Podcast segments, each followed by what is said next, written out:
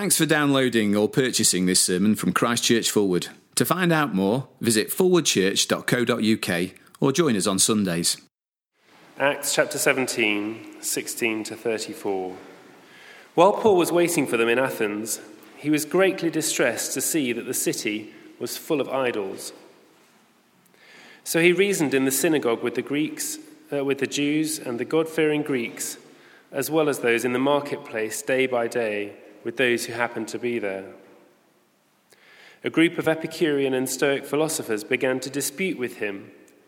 Some of them asked, What is this babbler trying to say? Others remarked, He seems to be advocating foreign gods. They said this because Paul was preaching the good news about Jesus and the resurrection. Then they took him and brought him into a meeting of the Areopagus, where they said to him, May we know what is this new teaching that you are presenting? You're bringing some strange ideas to our ears, and we want to know what you mean.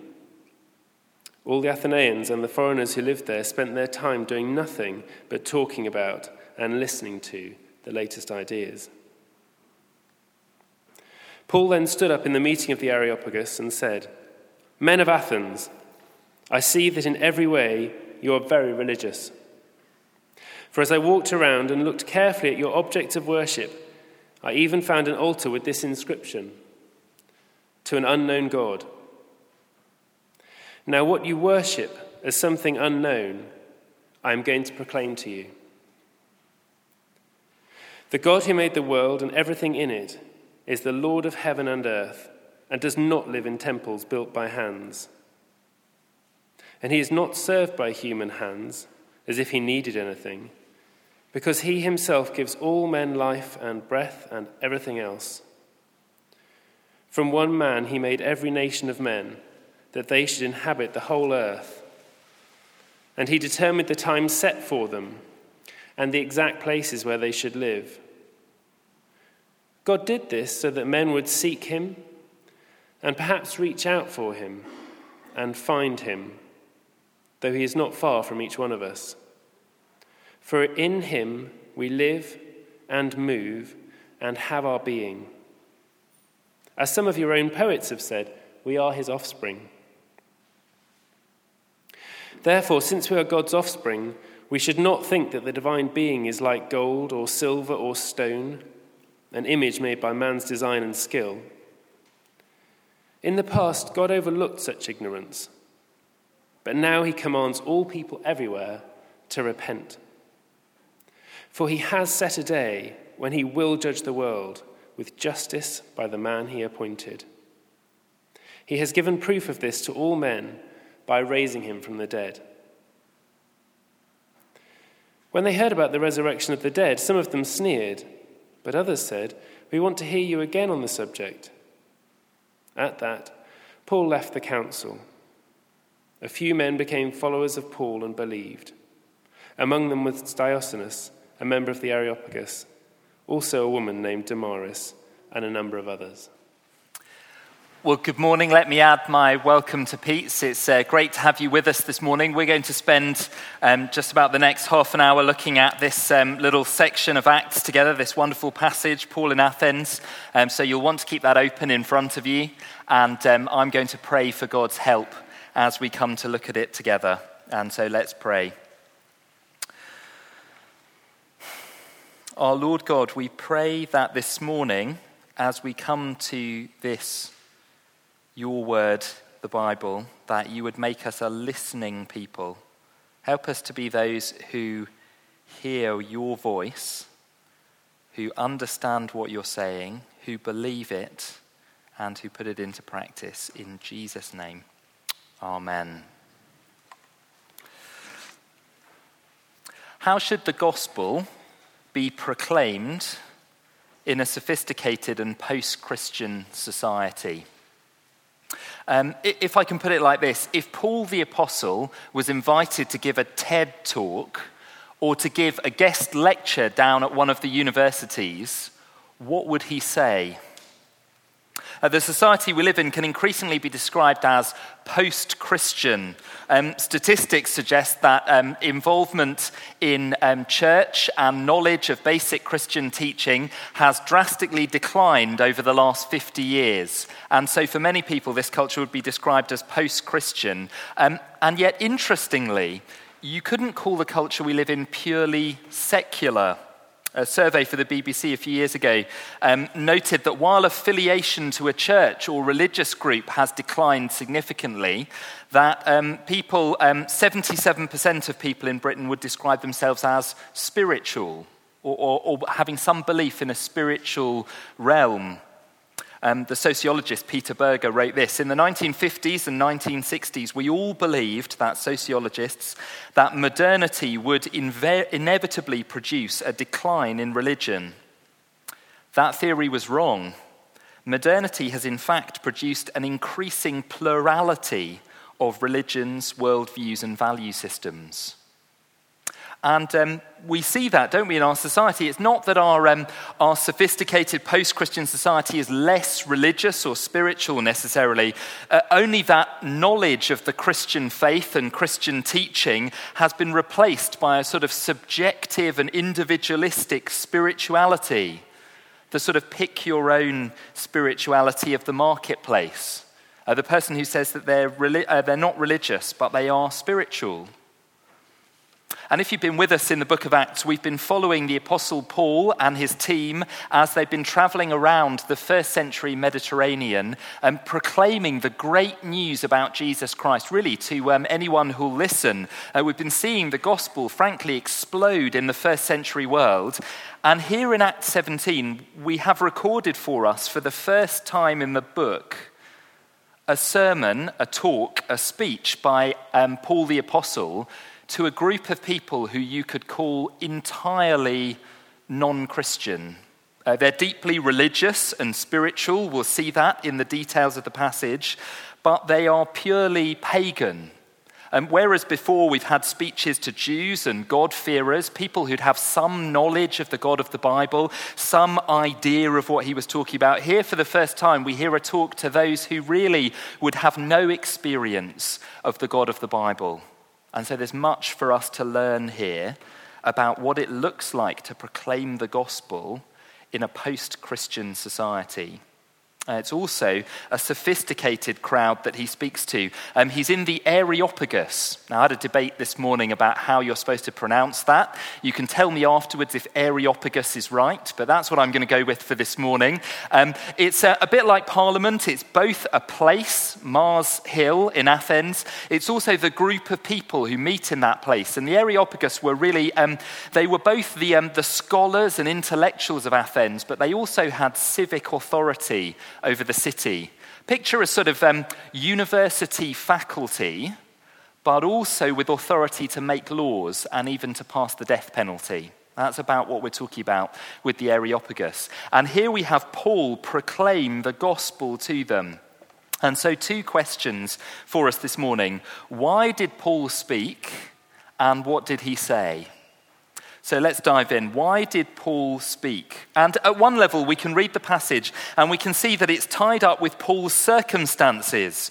In verse 15, we're told that he was um, in Athens waiting for his two colleagues, Silas and Timothy. And of course, Paul was a great missionary. So in verse 17, we see him preaching both in the synagogue but also talking to people in the marketplace. And his circumstances, in that sense, led to this great sermon in the Areopagus. Uh, at another level, we might say his, um, the interest and also the derision of a group of philosophers led him to be there. Have a look at verse 18. A group of Epicurean and Stoic philosophers began to dispute with him. Some of them asked, What is this babbler trying to say? Others remarked, He seems to be advocating foreign gods. And they said this because Paul was preaching the good news about Jesus and the resurrection. Um, this is not, um, these are not flattering things they say about Paul here, are they? When they call him a babbler, the, the word literally means a, a little bird who picks at seeds, or like a magpie. They're, they're a group of scholars who are saying, well, this guy, he's basically just sort of an intellectual seed picker. You know, he just picks at other people's ideas, and we're going to take him up the hill to the Areopagus and take him to school. You know, there's derision, but, but there's also interest there, isn't there? Verse 21 all the Athenians, the Athenians and the foreigners who lived there spent their time doing nothing but talking about and listening to the latest ideas. See, they loved to, um, they loved to hear new things and play with new ideas. And so at that level, Paul's circumstances seem to lead him to give this talk. And yet notice that, that Luke opens the window on Paul's motives here. And so we see there's a deeper reason why he spoke. Verse 16 While Paul was waiting for them, that's Silas and Timothy in Athens, he was greatly distressed to see that the city was full of idols. Now, anyone here been to Athens on holiday? Just give us a show of hands if you're brave enough. Yeah, a number of us would have been. Athens is an impressive city, right? And even more so in the first century. You've got the Acropolis, the Parthenon, the stadiums, the temples, an awe inspiring place with much to look at. And not only that, but a world center of culture and learning. You know, we're about 500 years after its high point Socrates, Plato, Aristotle, that sort of thing. But nevertheless, the debt that we owe to Athens in terms of modern philosophy, architecture, art, math, science, this is an impressive place. And yet, as Paul walks around, what he sees is not learning and culture and human achievement and great things, but verse 16 he was greatly distressed to see a city full of idols. Paul's not dazzled by the sights or delighted by the culture, but distressed, deeply moved by the idolatry that he sees. Now, what does that mean? What is idolatry? Well, idolatry is the Bible's word, really, for pick your own spirituality. It's the word for putting the Creator God to one side and having your own God of your choosing and devoting yourself to live for that thing that you've chosen. So it might be um, the God of another religion, it might be a philosophy or spiritual principle, it might be something in the world like money or wealth, success, family, but putting God to one side and living for something else. And when Paul looks around Athens, what he sees is not the great achievement, but the great idolatry. Paul sees with, with, with gospel glasses this city, and it moves him. It moves him to speak. Verse 16, he was greatly distressed.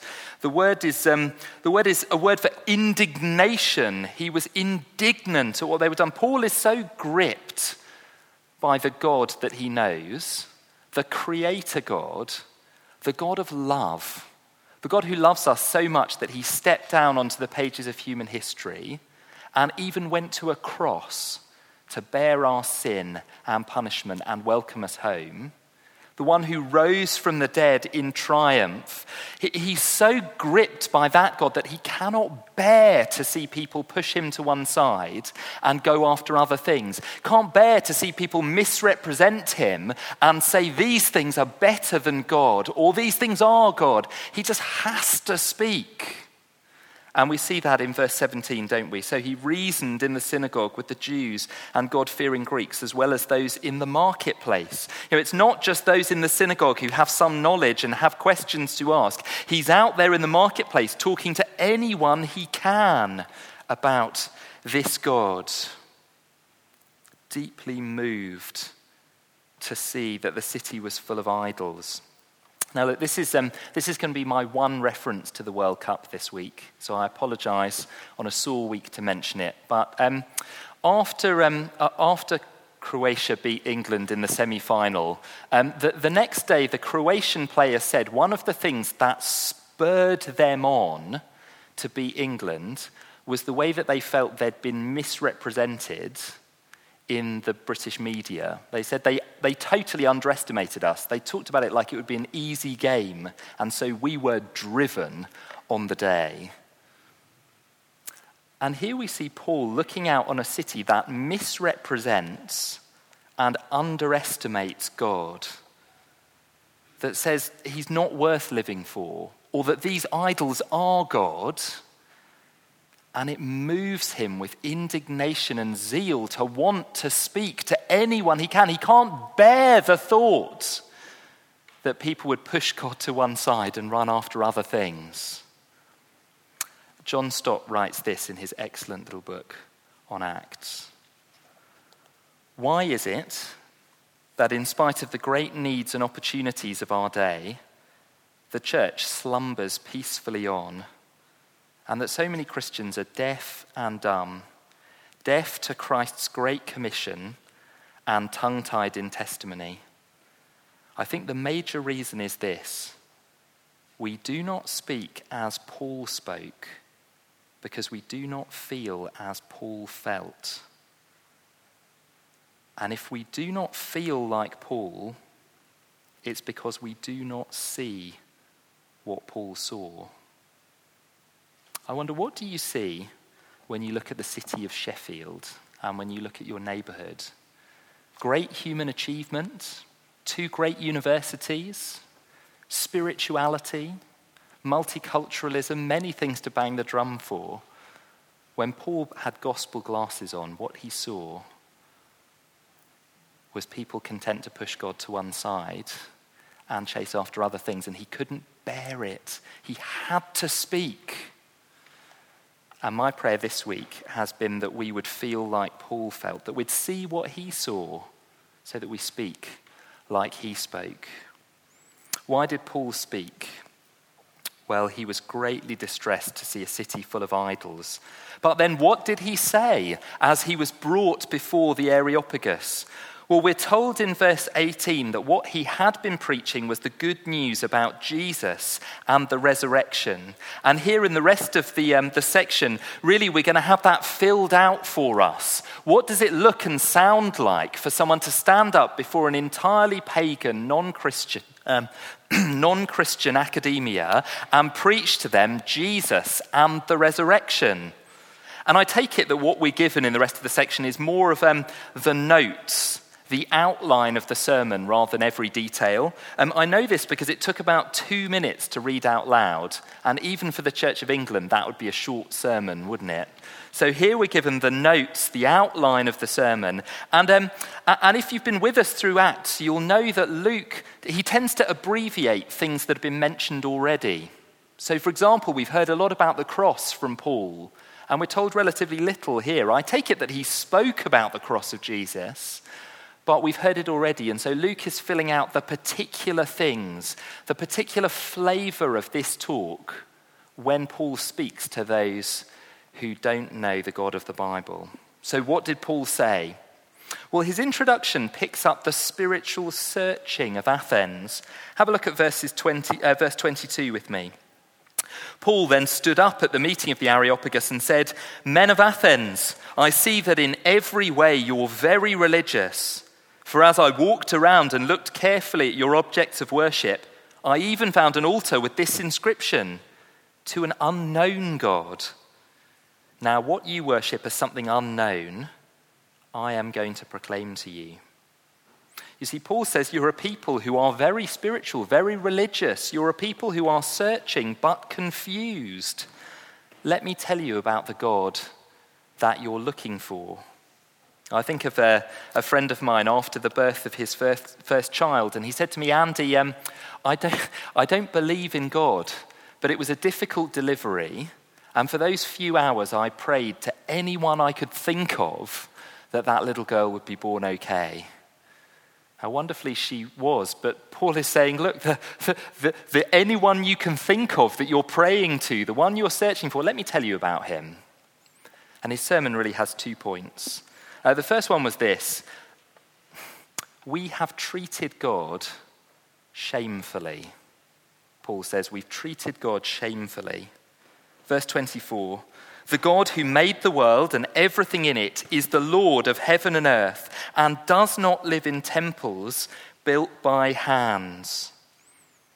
Paul says, God is our creator and we've shrunk him down, we've squeezed him down.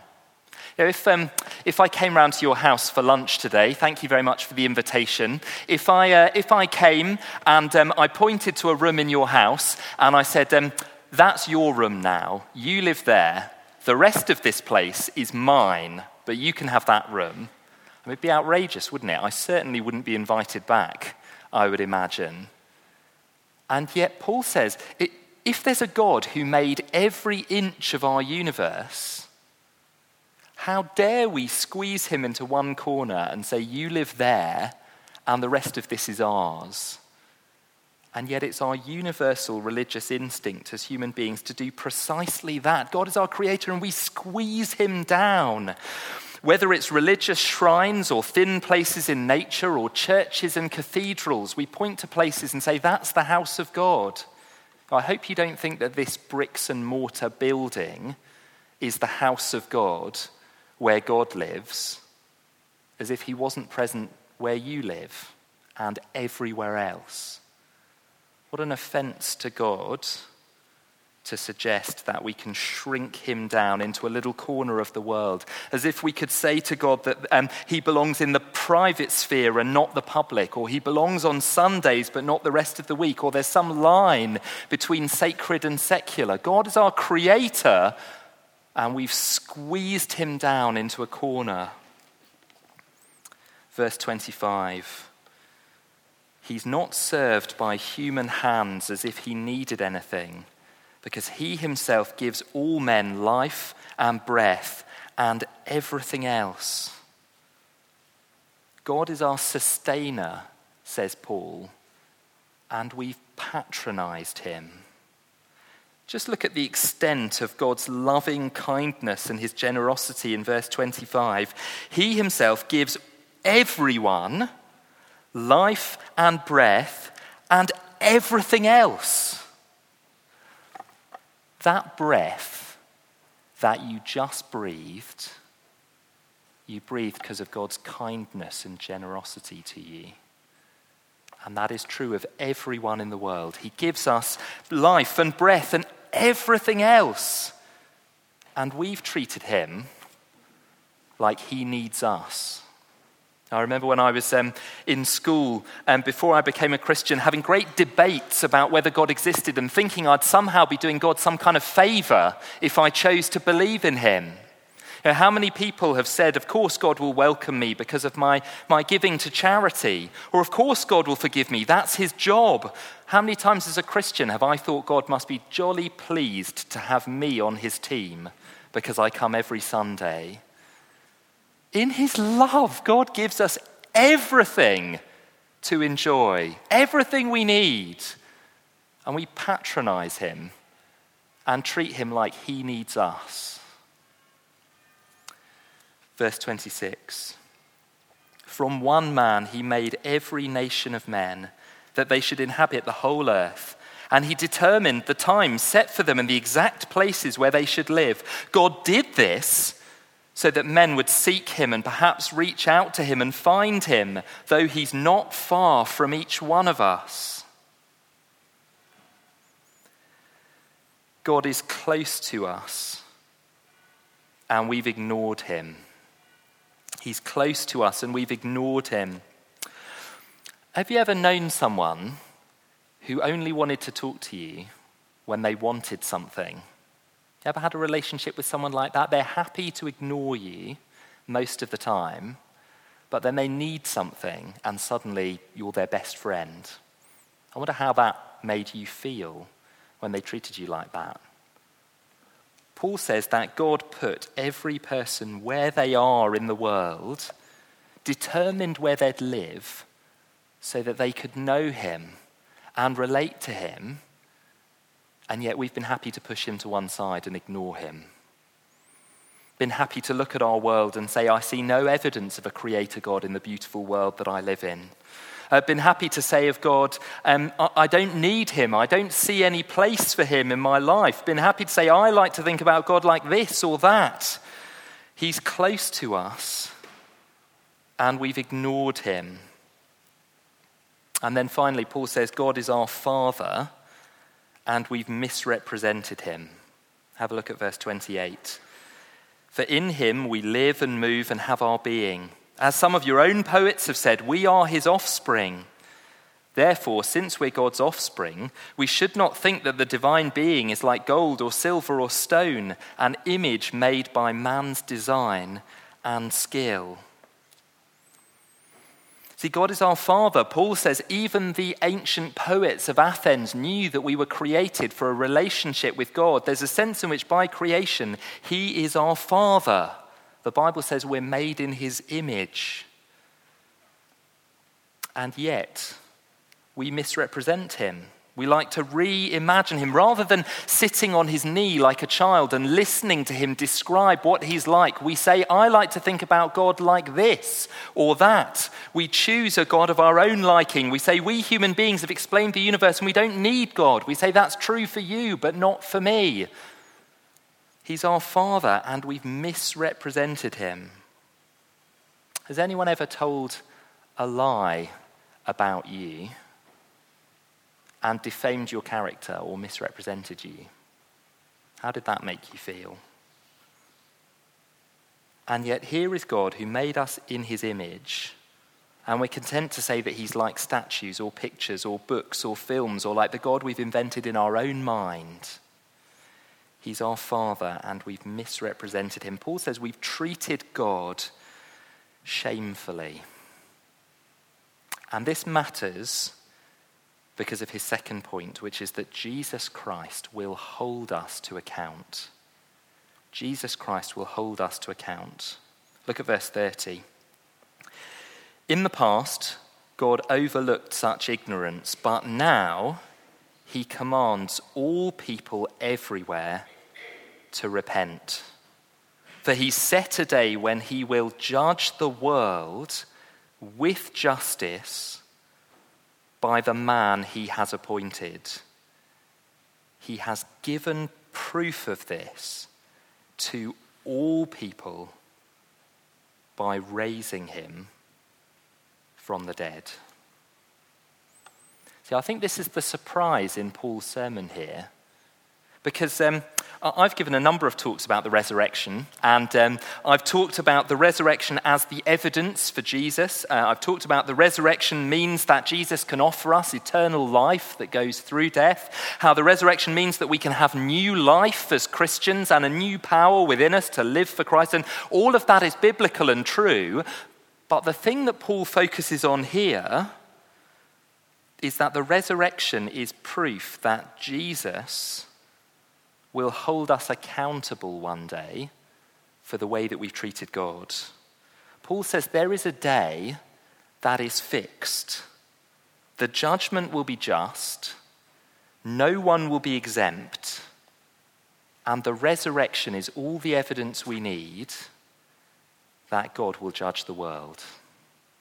Now, how does that work? Well, for hundreds of years, God promised He would send a king who would be a forever king, a king over all people for all time. And what happened when that king walked on the pages of human history? If you've ever read one of the Gospels, you'll know that Jesus' life was beautiful and good and kind and full of compassion and grace. But people didn't want him to be king over them. And so they crucified him. And maybe that's it. Maybe that's the end of Christianity. Maybe it's just hot air and supposition. But wait, because God raised that king from the dead and exalted him to heaven to rule over all people, all the forces of evil, even death itself could not defeat this king. They killed him, but God raised him and what that means is that the most important question you can ask in your entire life is this Did Jesus rise from the dead? Because if it did, it means that he is the king who will hold every person to account for the way that we've treated God. If he did, it means that every other religion, every kind of spirituality, and every form of secularism is to be rejected outright. And verse 30, he commands all people everywhere to repent. And repent simply means turn around. It means turn from treating God shamefully and cry out to him for forgiveness. Because you see, the king who rose again was a king who died and who has authority to forgive us by his resurrection. On the cross, this king took the punishment and shame for the way that we've treated God on himself. And he rose again so that there could be no doubt of God's verdict on this one, so that he could welcome us home with open arms. And Paul says the time has come to repent, to come back. Now, look, I just want to pause on this just for a moment because uh, after, the last, um, after the last service, I had a conversation with someone and they said, um, Your sermon left me feeling really guilty. And I said, Well, have you, have you turned to Jesus? Have you asked him to forgive you? And she said, Yes, I have. I, I'm a Christian. And it left me thinking maybe I hadn't been maybe I hadn't been clear. And so I want to be clear with you today. Because Jesus died and rose again, he has authority to forgive every person who comes back to him. Our guilt and our shame for the way that we've treated God washed away, borne on his shoulders. And the king, the judge, standing next to us on the last day and saying, No one can accuse this person because they are my person. Imagine that a judge who, st- um, who stepped down from the throne, who bore our punishment, and who now says, You are mine, if we repent and turn to him. Paul says we've treated God shamefully, and Jesus Christ will hold us to account. So come back to him. Have him as your savior and not your judge. And that is the message that he preached to a sophisticated and non Christian, post Christian, pagan society. And look at the responses with me just for a moment. In verse 32, when they heard about the resurrection of the dead, some of them sneered, but others said, We want to hear you again on this subject. And look, it might be that you're here this morning and you're really just taking a look into Christian things. And when I say that Jesus rose from the dead, your natural instinct is to say, well, where's the proof? And if that's you, let me say again that if, if Jesus rose from the dead, there is nothing more important than to find out if it's true. Will you do what these people did and hear again on this subject? Make it your priority to find out. But verse 34 a few people became followers of Paul and believed. Uh, other translations say they joined Paul and believed. They joined him in trusting Jesus, in turning back from rejecting God to receive this Jesus as their judge and savior. And you know, it may be that you're here this morning and you know in your heart of hearts that Jesus is who he said he was but you also know that you've always kept him at arm's length. You've never really come back to him for forgiveness.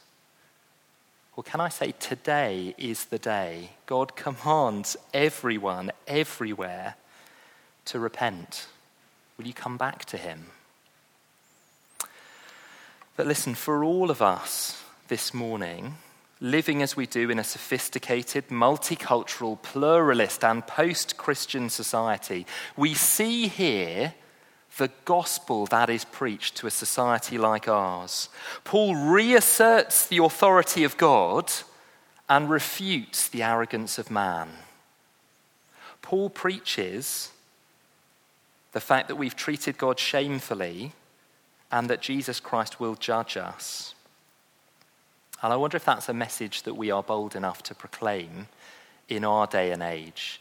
Yes, that Jesus comes to offer us forgiveness, freedom, new life, meaning, purpose, all these wonderful blessings, but that there is nothing more important that friends and neighbors can do than look into the claim he rose from the dead, because he will judge.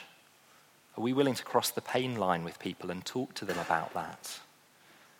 My prayer is that this week we would be those who see what Paul saw and who speak what Paul spoke. Let's pray that we would. I'll pray.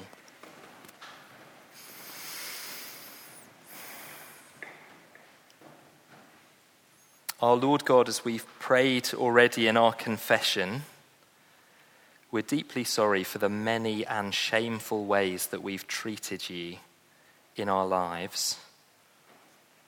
And yet we thank you for the confidence we can have that if we return to the judge, he will forgive us.